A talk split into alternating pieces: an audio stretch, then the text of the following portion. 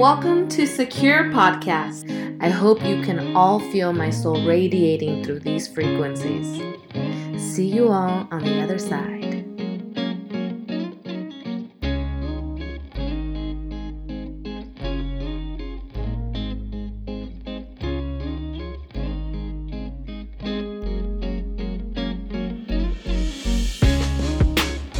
Welcome back, everyone. Thank you for joining me on another episode. Today, we're going to be hearing from Esther Rosales. Esther Rosales is an incredible woman. She happens to also be a licensed marriage and family therapist. She is located in the city of Montebello and she provides um, single, couples, and family therapy. So, if you're interested, make sure that you look her up and set an appointment with her. You will not regret it. Now, let's talk about why we are here. Esther Rosales specializes in, amongst other topics, love and relationships. And she also hosts some workshops within the community that I happen to attend this time around. One of which is called the Mujer Series. It's put on by Amigas for My Soul and facilitated by Esther. It has been one of many experiences that I've had this year that have formed part of my self development and spiritual understanding of where it is that I am headed. And I recommend it, highly recommend it to anybody out there who's also looking for the same or something similar. In addition to that, we are also going to be hearing her short story, Love, Lust, and Baseball, which is really ironic because this story was sent to me a few months back and she asked if it would be something that I would like to share on the podcast. Of course, it would be. As life would have it, I got busy. We lost touch for a few weeks, and then I reached back out to her ready to do this podcast episode, and she invited me to the Mujer series. Well, all in all, at the very end of this Mujer series, I ended up in a new relationship with an incredible man who is now my boyfriend. And lo and behold, he loves baseball too. So I am beyond excited to share this with all of you because not only is it a story about romance, it's a story about growth, it's a story about passion, and it's a story about reflection. So I hope that you all enjoy this as much as I have and you find something in there that reflects back to you a message that you have been needing to hear today.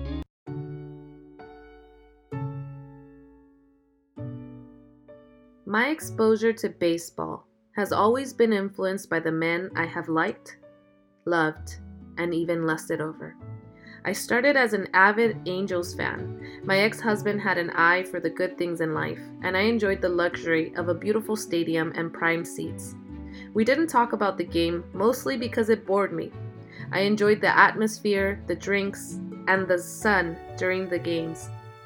And I especially loved the occasional fireworks show after a night game. The years passed, and though the luxuries continued, the love faded. We went to fewer games than I wanted, and it was always a we can go next weekend thing. Eventually, the marriage deteriorated, and given that I was born into a family of Dodger fans, I no longer had an affiliation with Angels in Red.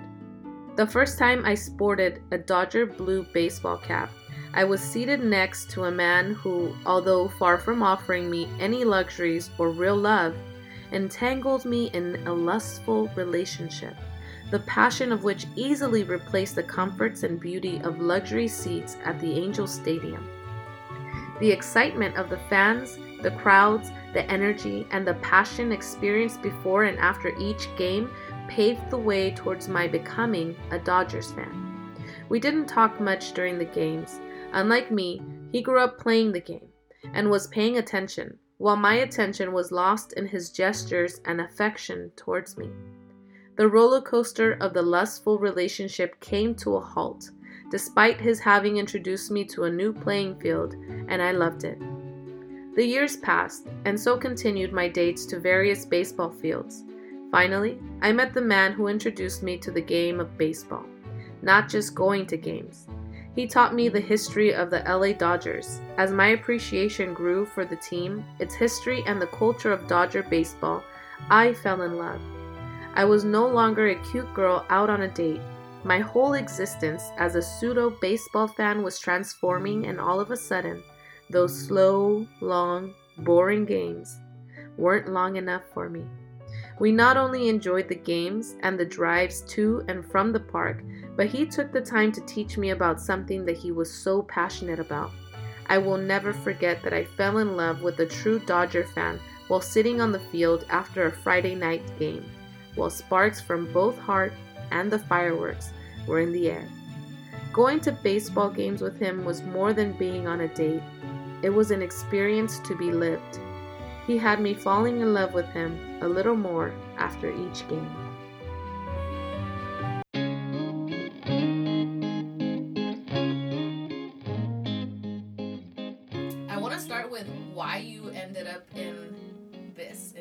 Relationships. Like, how did you end up in the, in so so much expertise in that? So I know that you just mentioned that you were volunteering for vets before. So it sounds like you went through a whole process, of course, right? So if you can just give me the like the specialties that you did before that led you up to where you are now. The specialties. So I started with teens first.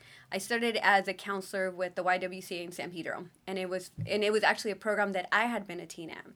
And at that time, before I started my graduate program, there was we had gone camping and there was a young girl i think maybe 12 or 13 who after a fire you know one of those um, bonfires she's like, Esther, I need to talk to you. And mind you, we hadn't even talked about anything like personal, but she chose me. And, and so she went on to just basically her uncle was abusing her.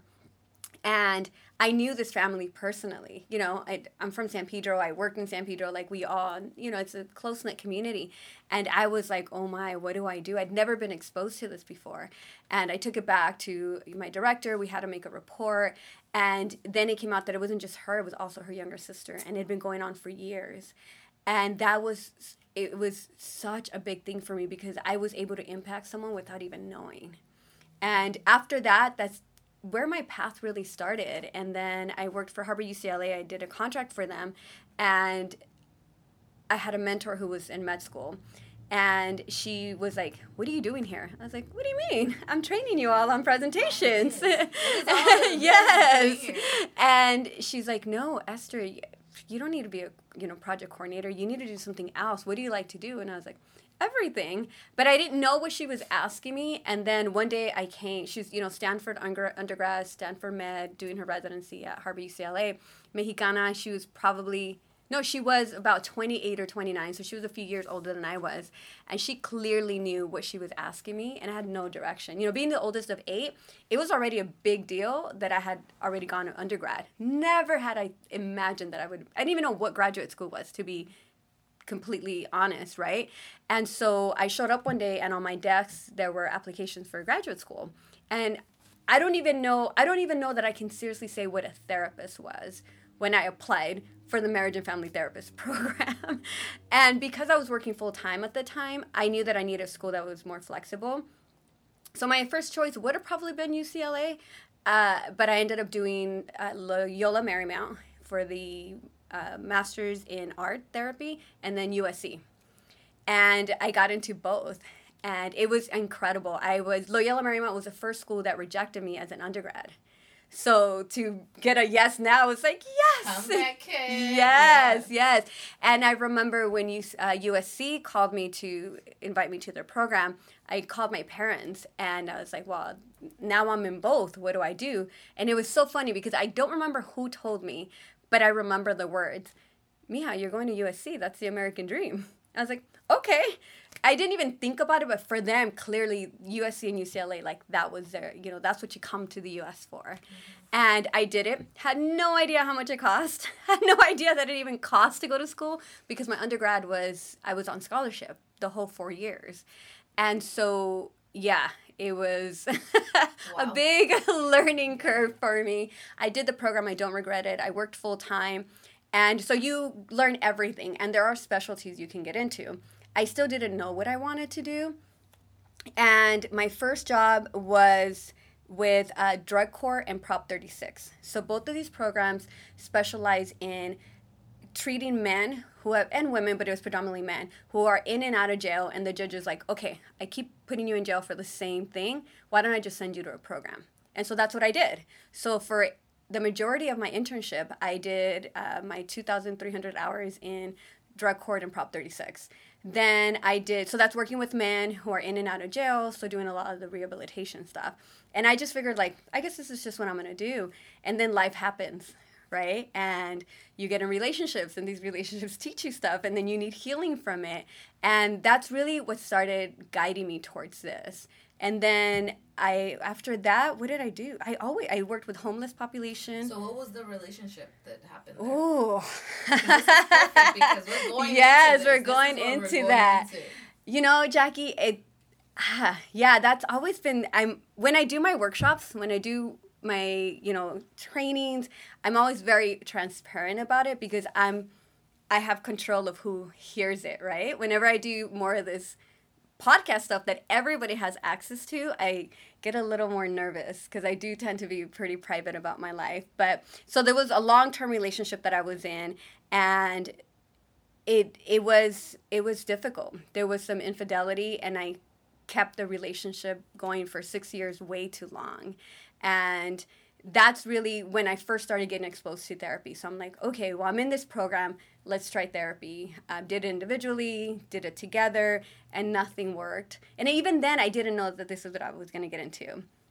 I was still working, and then through that, pro- so then that that relationship ended, and then I was maybe single for I don't know, months after being with someone for, uh, you know, about 12 years of my life.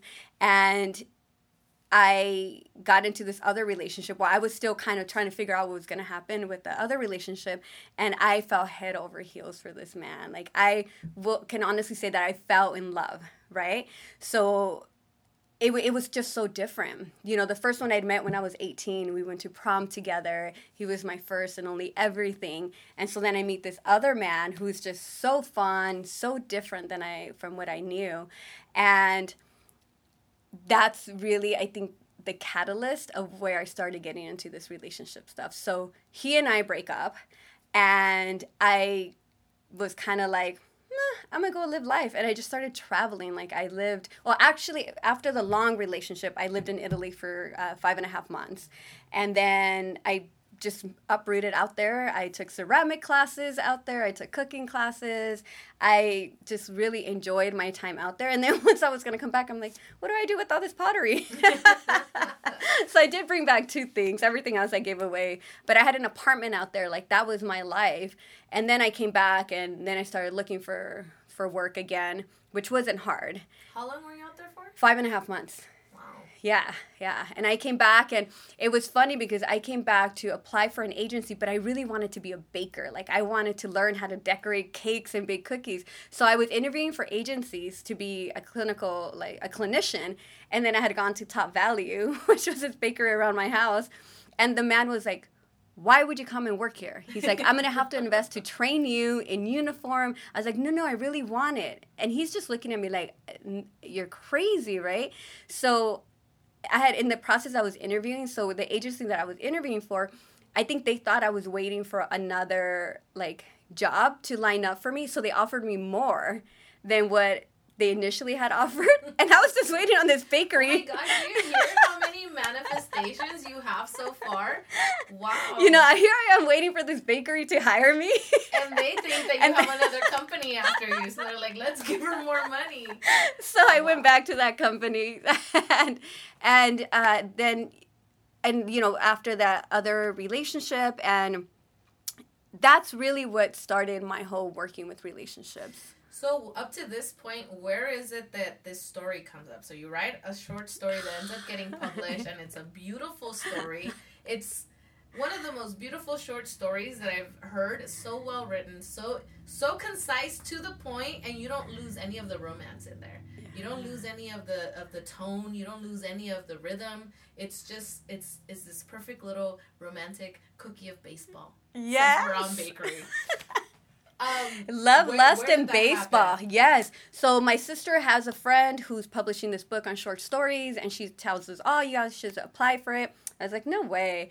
And then one day, I'm not kidding. I served. I got a bottle of wine, got on my laptop, and just wrote the story of these three men. You know, so I started at Angel Stadium.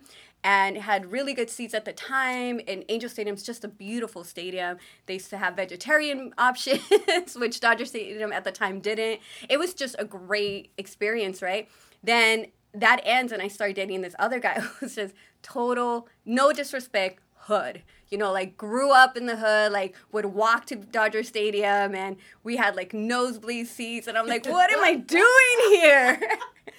you know, but my family's all Dodger fans. Uh, Well, my dad never was, but like my cousins and everybody. And so I'm just kind of like, all right, I can get with this. And then I remember we went to like, I think it was Alhambra, where there's like a strip of bars that people go to after Dodger Stadium. And there's like the cigar bar. Total different environment for me, right? But I was really into this guy. Then after him, then that's when that boyfriend comes into my life. And he- man, I was so in love when I was writing this this story. You know, like in my mind at the time, I'm gonna like get this book published. This was five years ago, though, right? I'm like having some wine. I'm so in love with this man. We just had come back from a Dodger game, and it was the first time I ever sat on the field to watch the fireworks. And I'm like looking at him so in love, you know? And so when I'm typing the story up, I'm gonna send him a book and I'm gonna sign it. And it's just, yeah, the letter came, the book came five years later. the man is nowhere in my life and the funniest thing is that we actually went to a reader with the man who put the book to, uh, to a reading with the man who put the book together and the man that I am gonna marry came with me, but we didn't say anything. And actually, he didn't know where we were going until we were in the car, because I was so embarrassed. I'm like, how do you tell your person that you wrote a story about not one, not two, but three men who you've either loved or lusted over, right? And so as we were like driving over to Newport, I was like, by the way. Perfect timing. Impeccable timing. There's nowhere he can go. nowhere he can go. So we get there and he's just kind of laughing, but that's just he's just an amazing man. And so everybody thinks he's the man that I fell in love Oh, with no. at the you know, as cuz I Does he think like the Dodgers? Yes. Oh, oh he's a huge Dodger It would have been terrible. He's like, what? Yeah. well, the funny thing is that when we went to our first game, and I had already known that the book had come out, and I just hadn't told them yet. We had gone to a game, and I said, "Hey, why don't we go sit down at the on the field?" He's like, "Nah, I don't really want to do that." And here I am, like, "I want to recreate this memory. I want to recreate this memory." But he, he he was like, "No, we're okay here," and I was like, "Okay." So I shared the story. We were out there, and they're like don't ever not take an invitation from her again. Now you know. Yes, yes. So he's not any of the three men in that book, and I'm glad because I needed those three men to be where I am with him now. Absolutely. So what I really liked about it was um, the way that you connect, or the way that you attach the symbol, the symbolism of like the love, the lust, and the growth within the experience of what baseball is. I don't know anything about baseball. I, I go to baseball for the beer, and I I can care less what color I'm wearing or they're wearing or who's doing what. But the way that you attach something that I do understand, which is growth within a relationship, which is um, vulnerability, Yes. and you attach that to something that's so masculine. Yes. I love that. Thank I you. love that. So thank you for sharing that story with me. I'm going to share it with the person I'm dating. Thank you. a baseball fan. They're like, sit down. I'm gonna read a little bedtime story to you. So that makes me think that this whole thing that you had for like the baking was just this like creative flow that was dying to get out.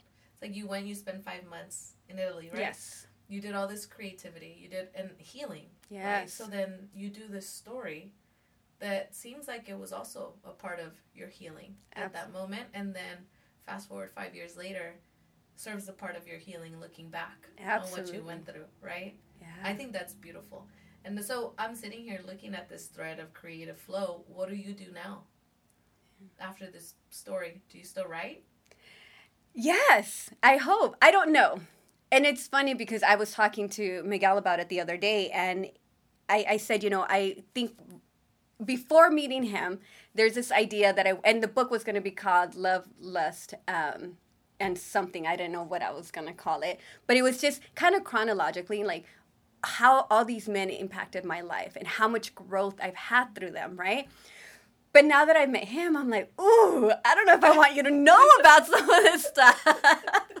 uh, and again, it's it's just my own inhibitions of like just protecting myself, and now him, right? But before there wasn't a him, so I was okay with it, and whoever I met was gonna come after this book, and so they would have already known, so it's okay. Mm-hmm. Uh, so I, I don't know. I do love to write. I when I was in elementary, I used to always win like the creative writing things uh, little contests. I won. Like it was great.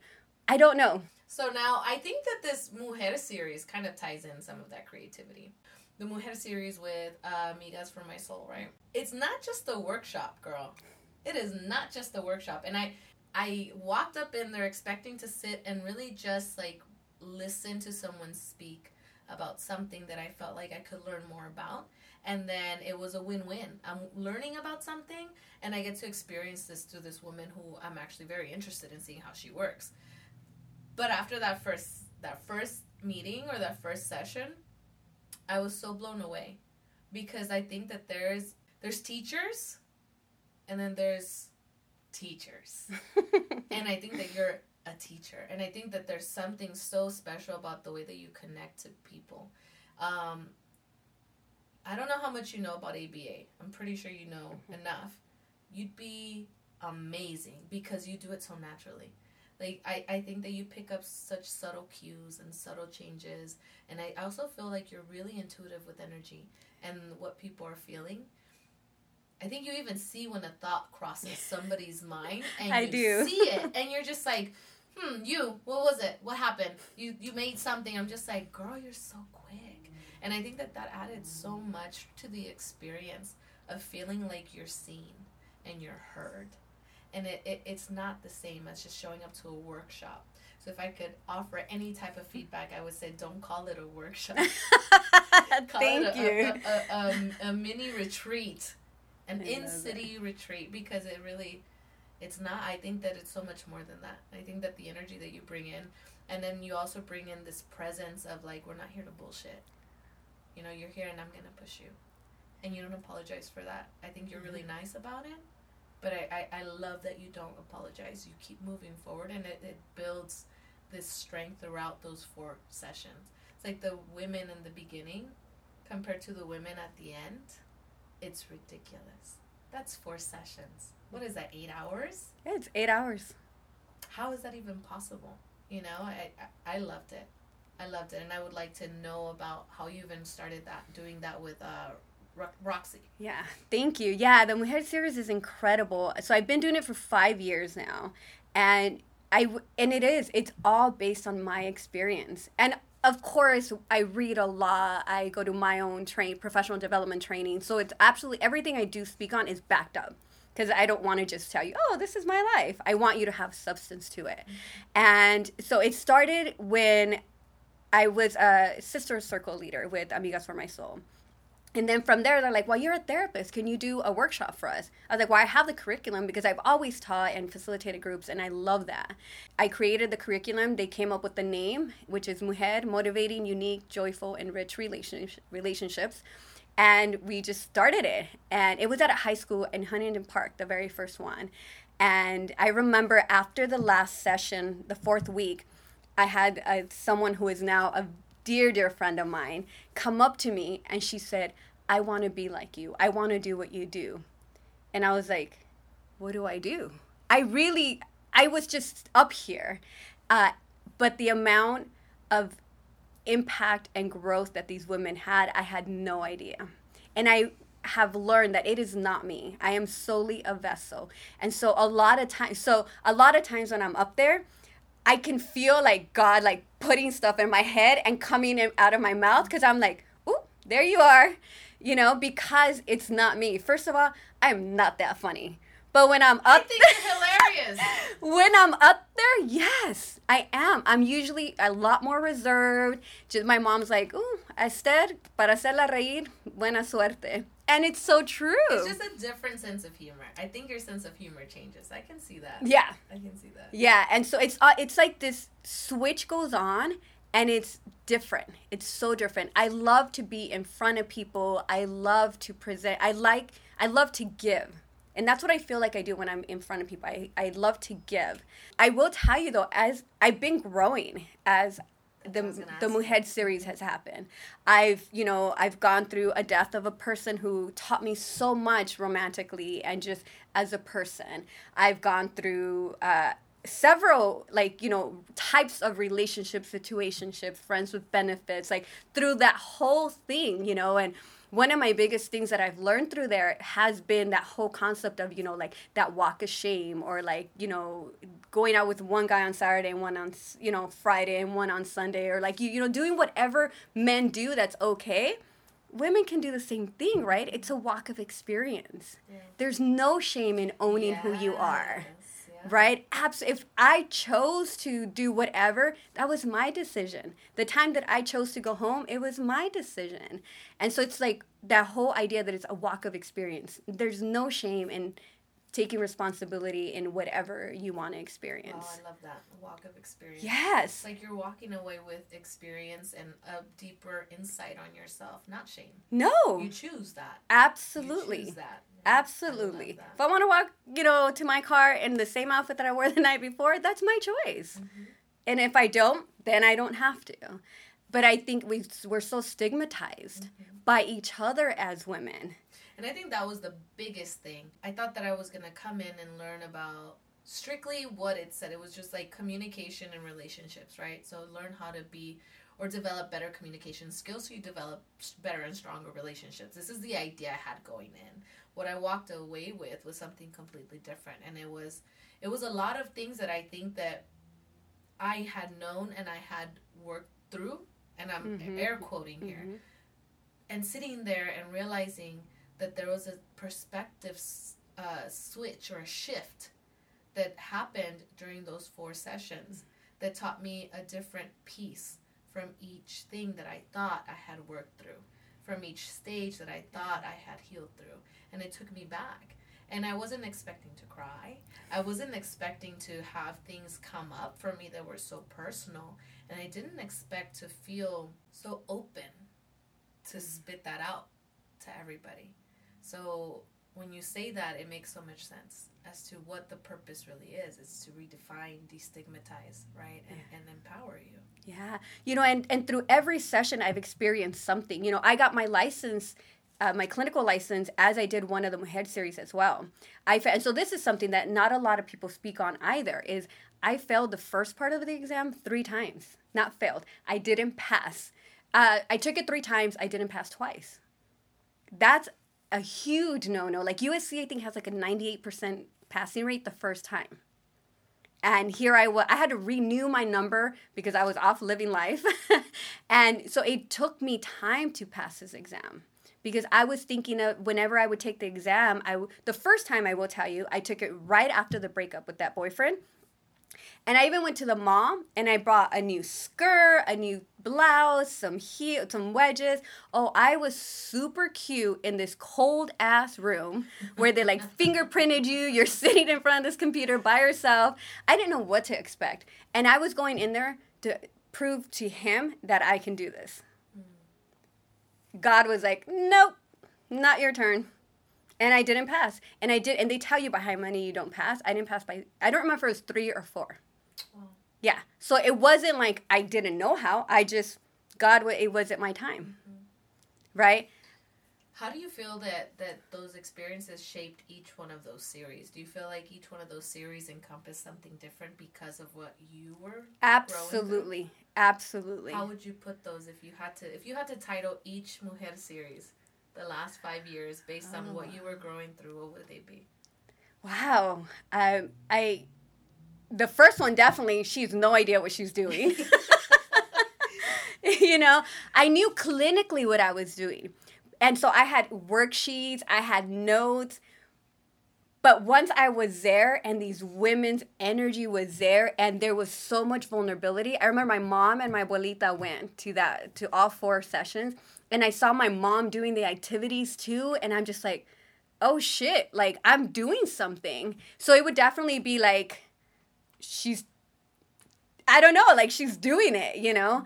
Um the I know the second and the third it was during the testing, all my exams and that was i would definitely say like the trial and error you know like definitely just trial and error for you know and that's when i started going to the santissimo at church every wednesday because i was giving a workshop for another program and the church was there. So i just would go every wednesday for an hour and just sit there and my sitting there for an hour was like please help me pass my test. Please help me pass my test. You know and years past since then i still now i go every friday because now i just thank you so much for allowing me to pass that exam. Because of that i'm able to do every single thing that i've done since then you know?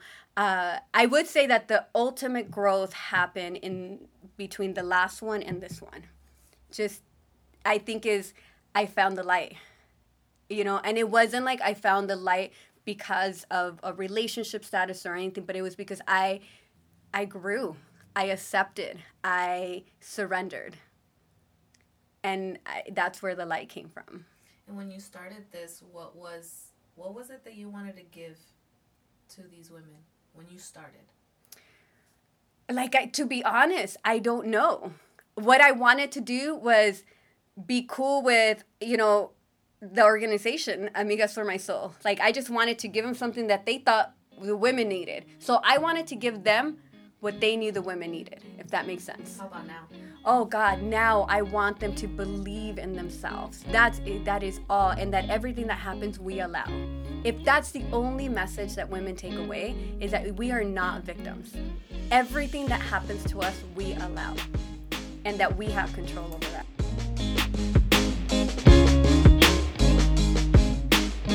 Hello, everybody. I'm going to take this break to talk about Linda Sabori, a licensed esthetician and creator of Infuse Skincare. Infuse Skincare is self love. Self love comes in many forms. Skincare should be one of them. Taking care of your body should be a divine ritual. Aging gracefully should be the ultimate goal. As an esthetician, her duty has been to put her knowledge to work and create a skincare line with integrity and the most beneficial ingredients Mother Earth has provided for us. It is her passion to create clean and luxurious products for your skin. Simplicity and results driven ingredients without the toxins are her priorities. If you haven't already checked out Infuse Skincare, I highly recommend that you head on over to her Instagram page and it's skincare with an X. X I N C A R E. Infuse I N F U S E skincare with an X. Don't forget it, everyone. And just for everyone here listening, make sure that you drop the code SECURE. All caps, secure with an X. Don't forget to support small business owners like Linda and her dream to expand Infuse Skincare. Thank you. And now we're back to our normal show. Thank you so much for listening. And remember, support small business owners because they support us. What is your plan moving forward? My plan moving forward is I want to do these on my own. Amigas for My Soul has was my launching pad, and I've held onto that launching pad. Not sure why. Uh, I'm fear, embarrassed, used to everybody doing somebody having a team do everything for me and i, I literally just i the women who volunteer for amigas for my soul are incredible i show up and i really if i if i chose to all i would have to do is show up run the workshop and leave i help set up tables and do everything because that's who i am so i do i want to do this on my own. I, I want to continue to do this. I will tell you that there was a time between the third and fourth year that I got resentful when I would do the Mujer series because I would get messages from women like, oh my gosh, because of, you know, you or because of this that I experienced in the session, I'm getting married or I let go of a toxic relationship or we decided to have a baby or like just all these incredible milestones for women were happening. And so much of me was not. And I, I was like, God, why are you giving me th- this amazing gift to be able to provide this for women and I can't even do it for myself? And there was a time when I contemplated not doing it anymore, but I knew that that wasn't the moment yet. So I had even working through that and accepting to do another mujer, not this one, the one that I did before this one, accepting to do it despite my inner struggles was huge. And through every single one of them, I am able to learn and grow through them. That's such an incredible lesson to have. Yeah. And such a, a powerful conversation to have, right? Why do you give me the, the, the power to heal and create for others, but not me? Yeah. And now? Oh gosh. now I 100% believe. You know, I, I I gave a I gave an example of you know, I remember somebody, my office has, as you can see, eh, big windows, and when it's daylight, it's so bright in here. And I remember a patient came in and, you know, how are you doing? And she's like, oh, you know, just kind of like brushed it off. And then as soon as she walked into my office, she's like, oh, it's so bright in here. And I was a little offended, like, I love my brightness. and within the first five minutes is, you know, what brings you here? My son was killed in an accident, you know, a few weeks ago. And my whole heart sank. And I was like, oh, okay, maybe I understand why it's so bright, but I still didn't get it.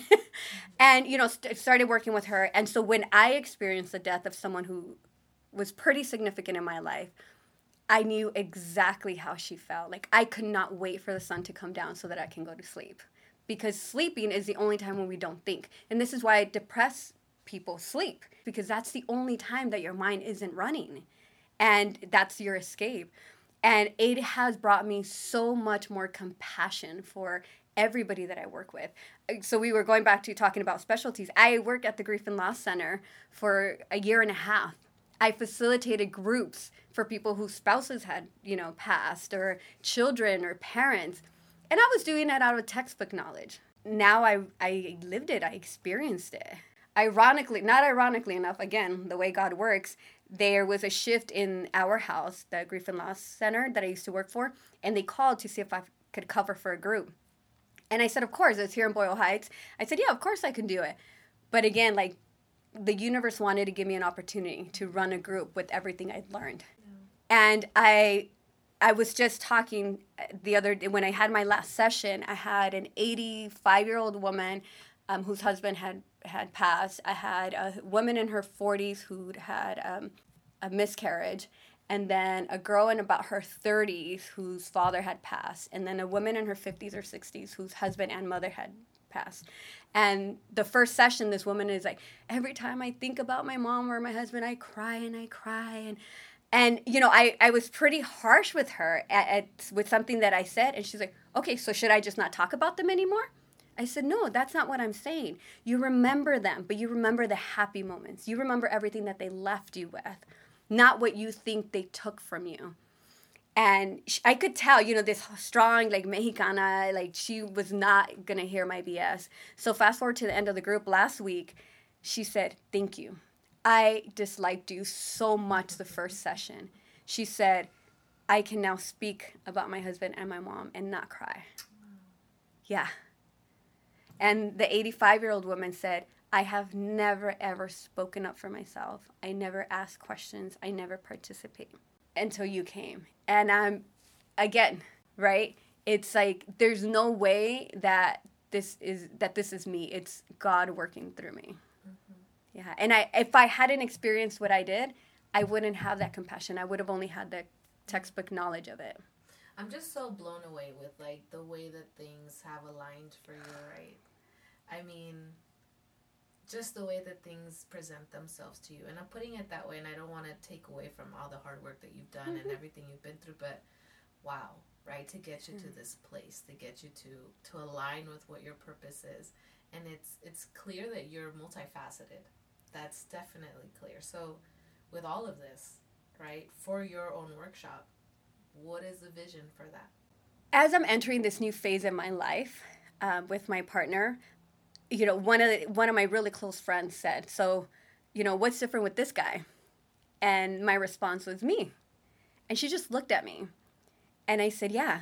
I said, "I finally met the person or I'm in the time and the space and the whatever it is where it just everything aligned where I'm open to accept love and honesty and be able to reciprocate that. Mm-hmm.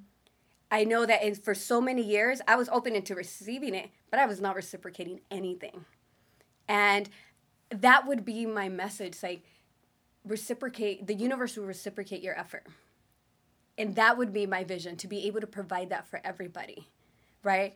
I've had i've had an engagement ring. I've had that you know that promise. I've had that. And i remember saying thinking i never want another engagement ring. Diamonds are stupid. I, and i never wanted that again.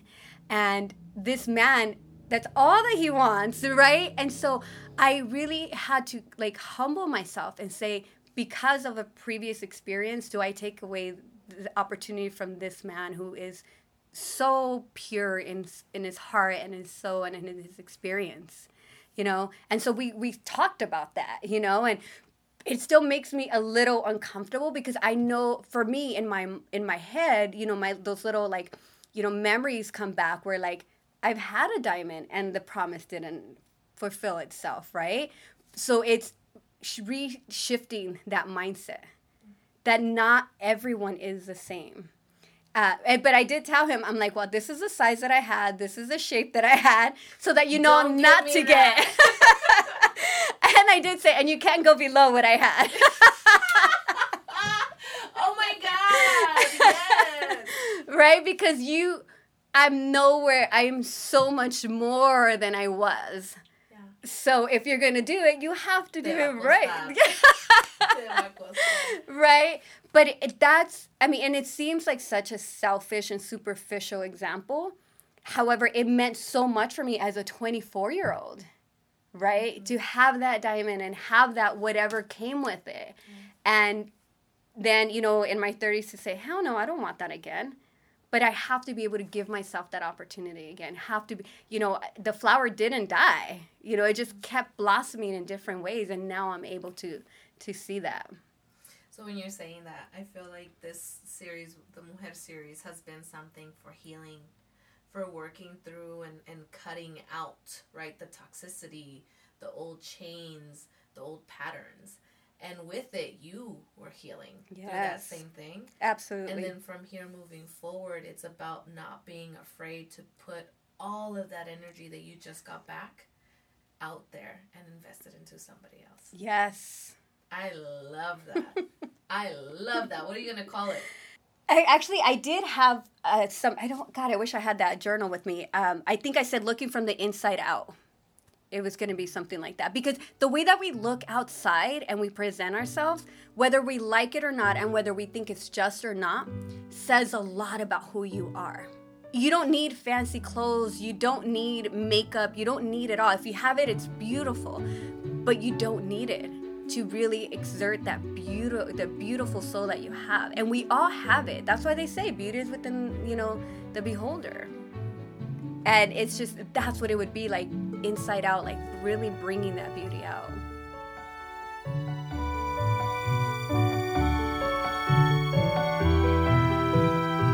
Be compassionate with yourself. Because trust me there have been times where and sorry mom and dad not like they don't know this already where really i would wake up go run have a protein shake go work come back go run have a protein shake and fall asleep drinking vodka because i was just so sad and that was my reality for three to four months you know i look back at some pictures where i'm like super flaquita and sometimes i'm like oh my god i wish i looked like that but then? But then I remember the look in those eyes. You know, I remember just what it felt like to look like that. And it wasn't by choice. You know, and I think it's important that just because we're out there being leaders in air quotes, or, you know, or being great facilitators or doing segments or pod, whatever it is, there's a truth that happened that was not pretty you know and so being able to accept that when my nephew hugged me over christmas and he's like nina are you okay? And i said i am corazon. And he's like you don't seem happy. And i wasn't. I was grieving right? And just recently maybe like two or three months ago he's like i love you nina. I'm glad you're happy again. Kids can see that. 100%. kids see that we ca- we carry it in our eyes and you know in our energy. So being able to accept our truth that you slept with a thousand men fine. That doesn't define you it was a lack of judgment or a very happy time for you. it's how you define it to be, not anybody else.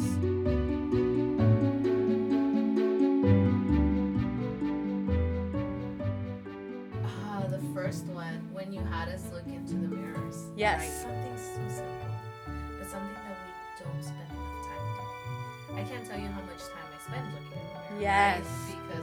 Shower or washing my face or brushing my teeth or doing my makeup or whatever, right? Or vanity. Mm-hmm. But looking into my eyes in that space was completely different. And I had to write it down. I had to write down what I felt. And I remember thinking, I look tired and I look sad. What am I tired about? And what what am I sad about? And both of those ended up being sad because I was I was still uh, there was things coming up for me, and when I sat there, I was like, wow, that really took a toll on you, and you're sad because of that. You have to let it go. You haven't let it go yet. And then the tired. What are you tired from? From from trying to make that not what it is. Like let it be what it is. And I think that was such a powerful way to start with just a mirror and yourself.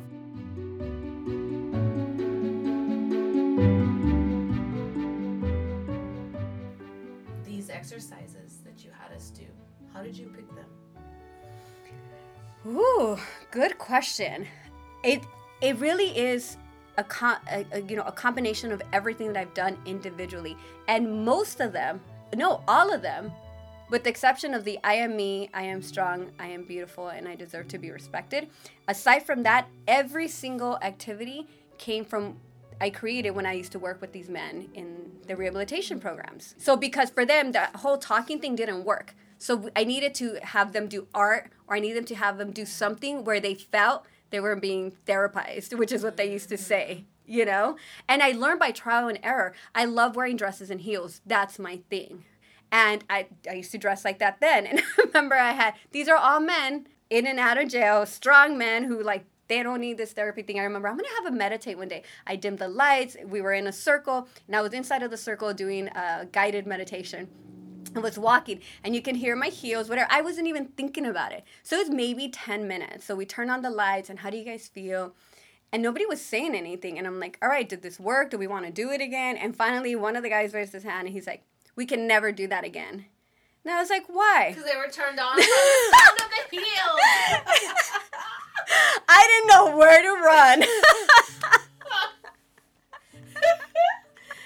Oh, wow. exactly. Right? So it's trial and error. That's what you do. I love that. Thank you for sharing that. And I think that the eyes piece, that's something that I, I'm just never going to forget. I, I'm doing that more often now. It's just even in the rearview mirror of your Yes. car, you know, you catch a glimpse of your eyes. And, and just, you know, you know what's in there. Yeah. You just tend to push it down. Yes. So thank you for that. That was. Thank you. That was. This series was like the tail end of something that I've been working on for a long time in myself. And when I came out of that that series, a lot of things that were still lingering we're no longer lingering. And following that series, I am now in a relationship, which is so crazy to me because starting that relationship, I uh, starting that series, I didn't see this really this man, right? And then this man comes, and and I see him, and I see me, and I feel myself open to accepting, and the breeze and the flow of the way that things are going so far is so absolutely unknown. So when you say mm. that women would come up to you and say thank you, you can add me to that list. So thank you. That was beautiful. Thank you so much. Thank you, Jackie.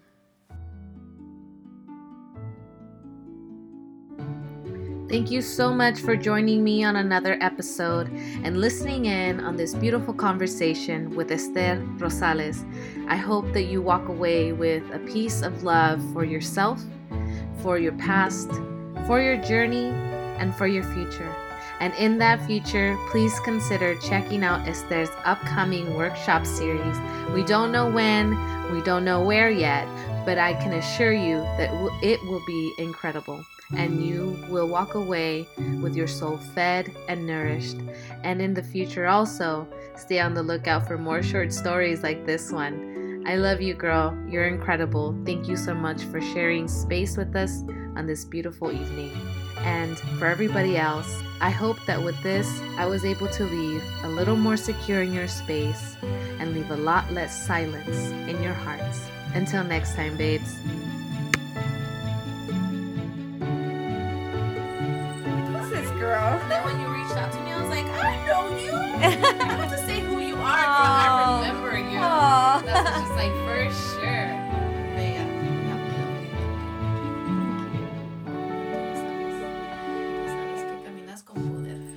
Well, you know, it's interesting because I know that as a vessel, but I will never accept it as me. Like, and I, and I, you know, I don't know. And I tell people, I, I, I one day want to see what people see in me, you know, uh, because I feel like I'm constantly working, not like this, but just constantly giving. That I, I want to be in a space where I'm just good with receiving.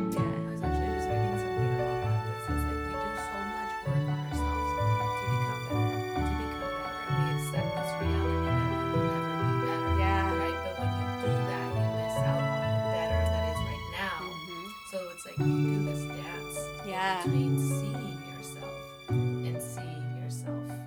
future. It's funny, my the patient that I just had right now, she was talking about how I mean, like her house is all a mess. Like several pieces, she lives with her parents and she had the baby, so there's all these like moving pieces in her home. And then at work, they're like the county's coming in and taking over some of the contracts, so even her decision is up in the air. And then she's not sure where she's, you know, her status with her kid's dad. And she's like, but I guess that's normal, There comes a time in your life where everything is so steady and calm. And as I was saying that, I'm like, fuck, that's where I am. you were Like- saying that, I was like, that's right. yes, yes. I was like, no, but we're so conditioned to be in this chaos. The waves. Yeah. You know that it's like sometimes I do feel like, am I like bringing shit up with my boyfriend just so that I can have something? Just so you can you go know? on vacation? Yeah. So you can go on a trip? you know, and so, but it's yeah, no, there is a calm.